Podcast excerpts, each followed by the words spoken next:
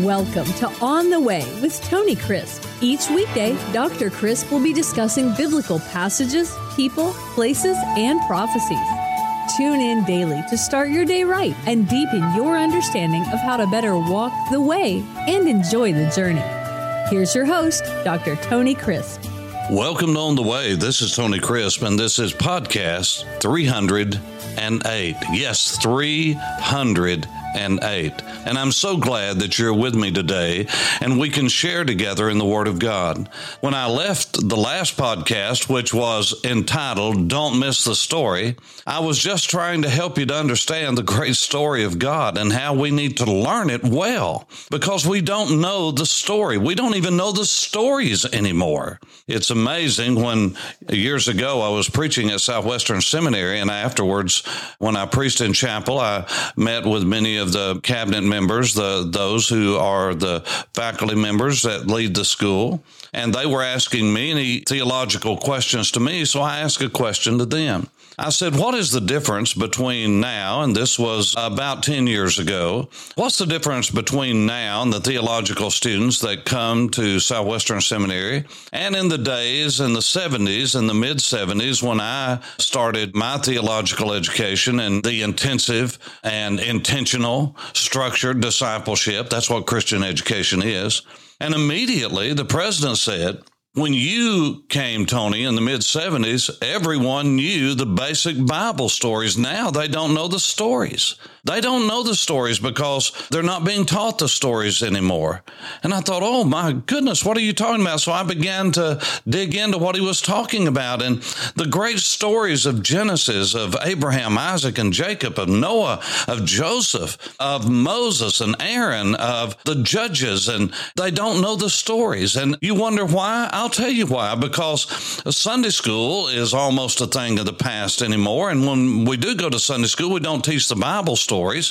What we're doing is we're trying to teach ethics that doesn't have a biblical base, and we just try to modify behavior and we try to get cute and fancy. And sometimes i think we're we're trying to outsmart god.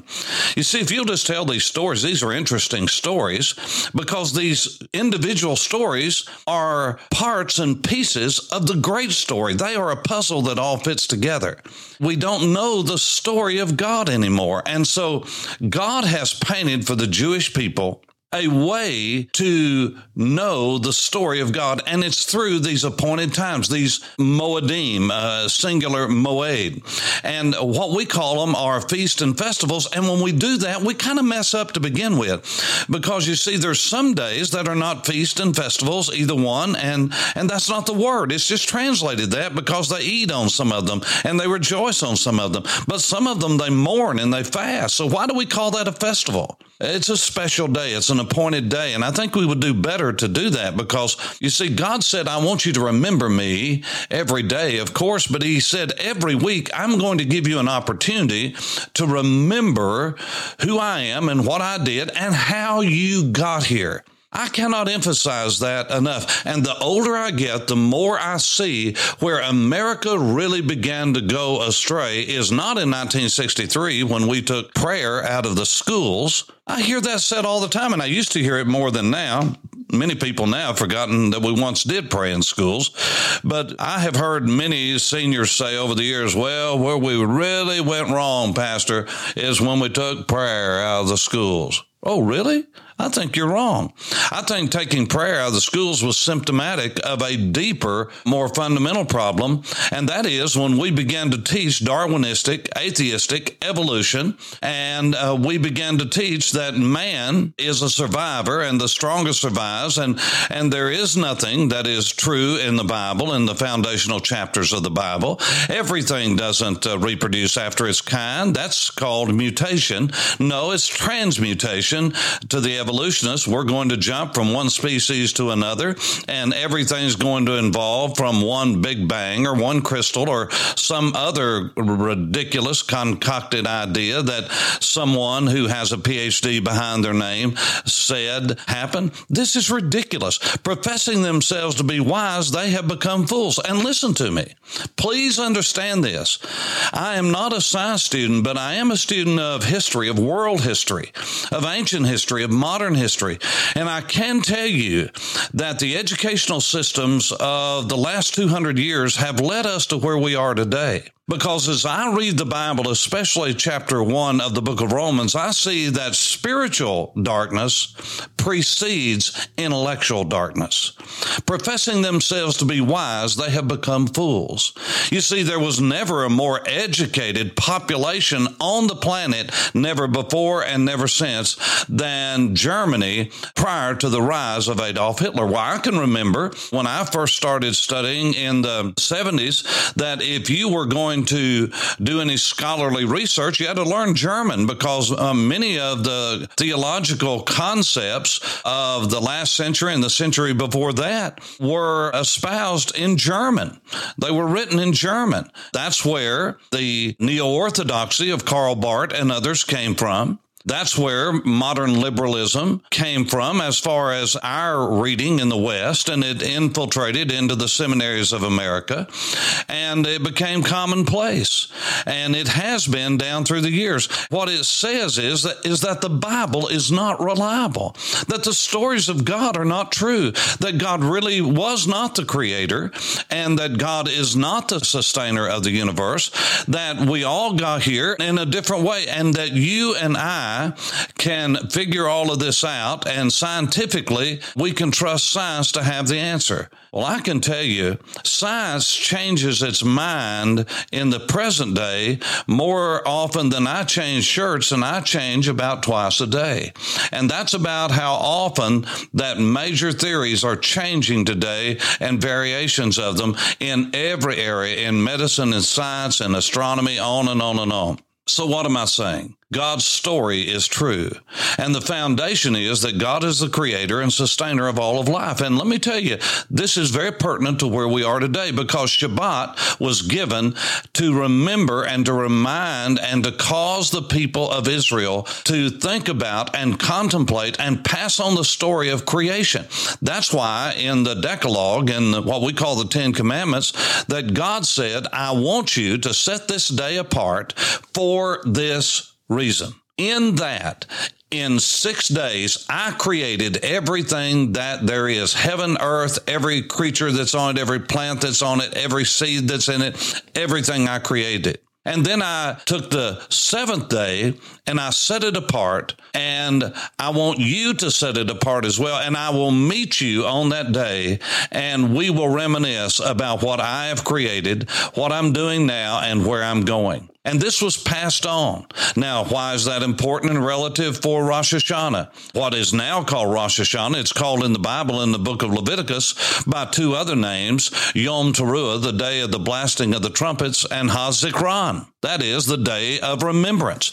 It's a memorial. What is it? It's the head of the year, as the rabbis later call it. It's the beginning of a new and civil year. On the very night of Rosh Hashanah of Yom Teruah, we had a celebration last night in Kingsport. It was the evening of Rosh Hashanah of Yom Teruah, and it was a celebration of a new moon. That's right. It was, uh, the moon was dark. There was no light of the moon. It's the new moon. It's a new beginning. It's the beginning of a new month. It's the beginning of a new year. It's the sabbatical year this year. It's the Shemitah. It is the beginning of something brand new, a sabbatical year. It only comes every seven years.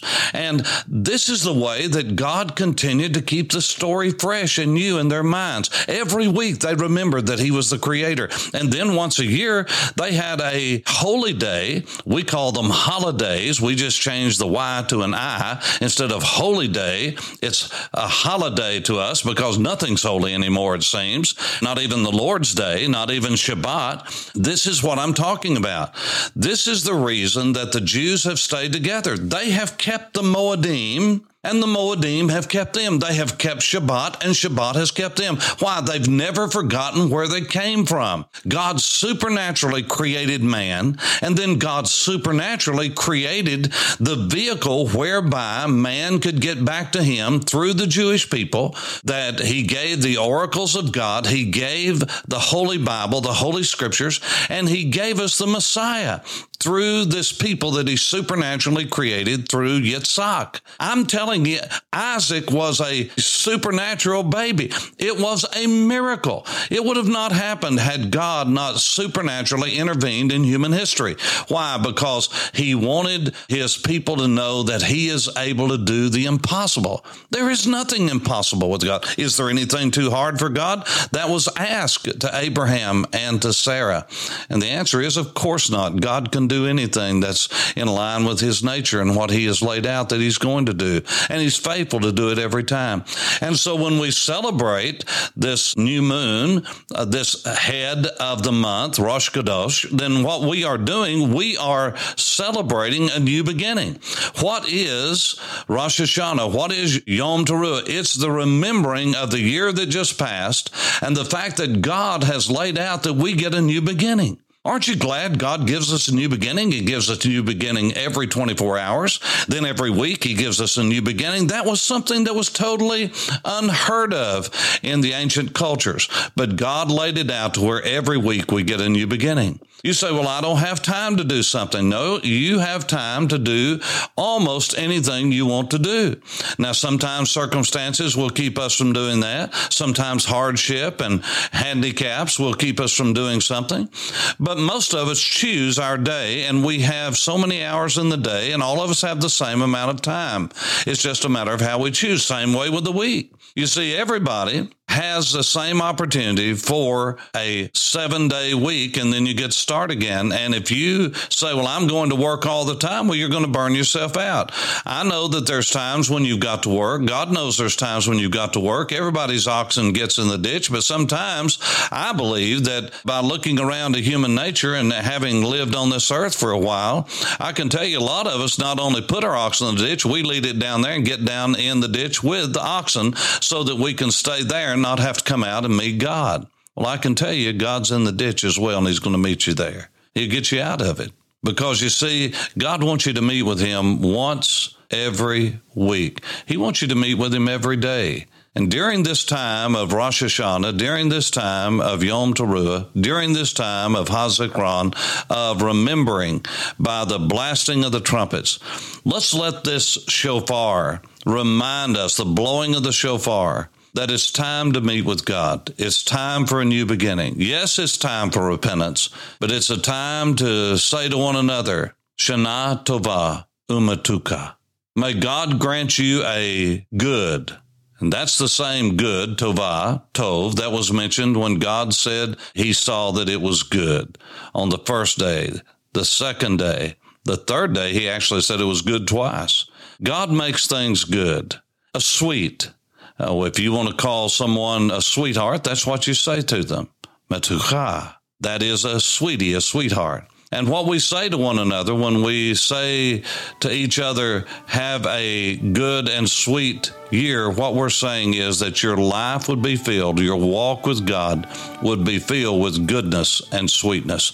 That's my prayer for you as you walk on the way. This is Tony Crisp. Thanks for listening to On the Way with Tony Crisp. Tune in every weekday for information on biblical passages, people, places, and prophecies. Fridays are for your questions. Email your questions to questions at tonycrisp.org, then just listen for your question to be answered on Friday's podcast. That's questions at tonycrisp.org. Thanks for listening and have a blessed day on the way.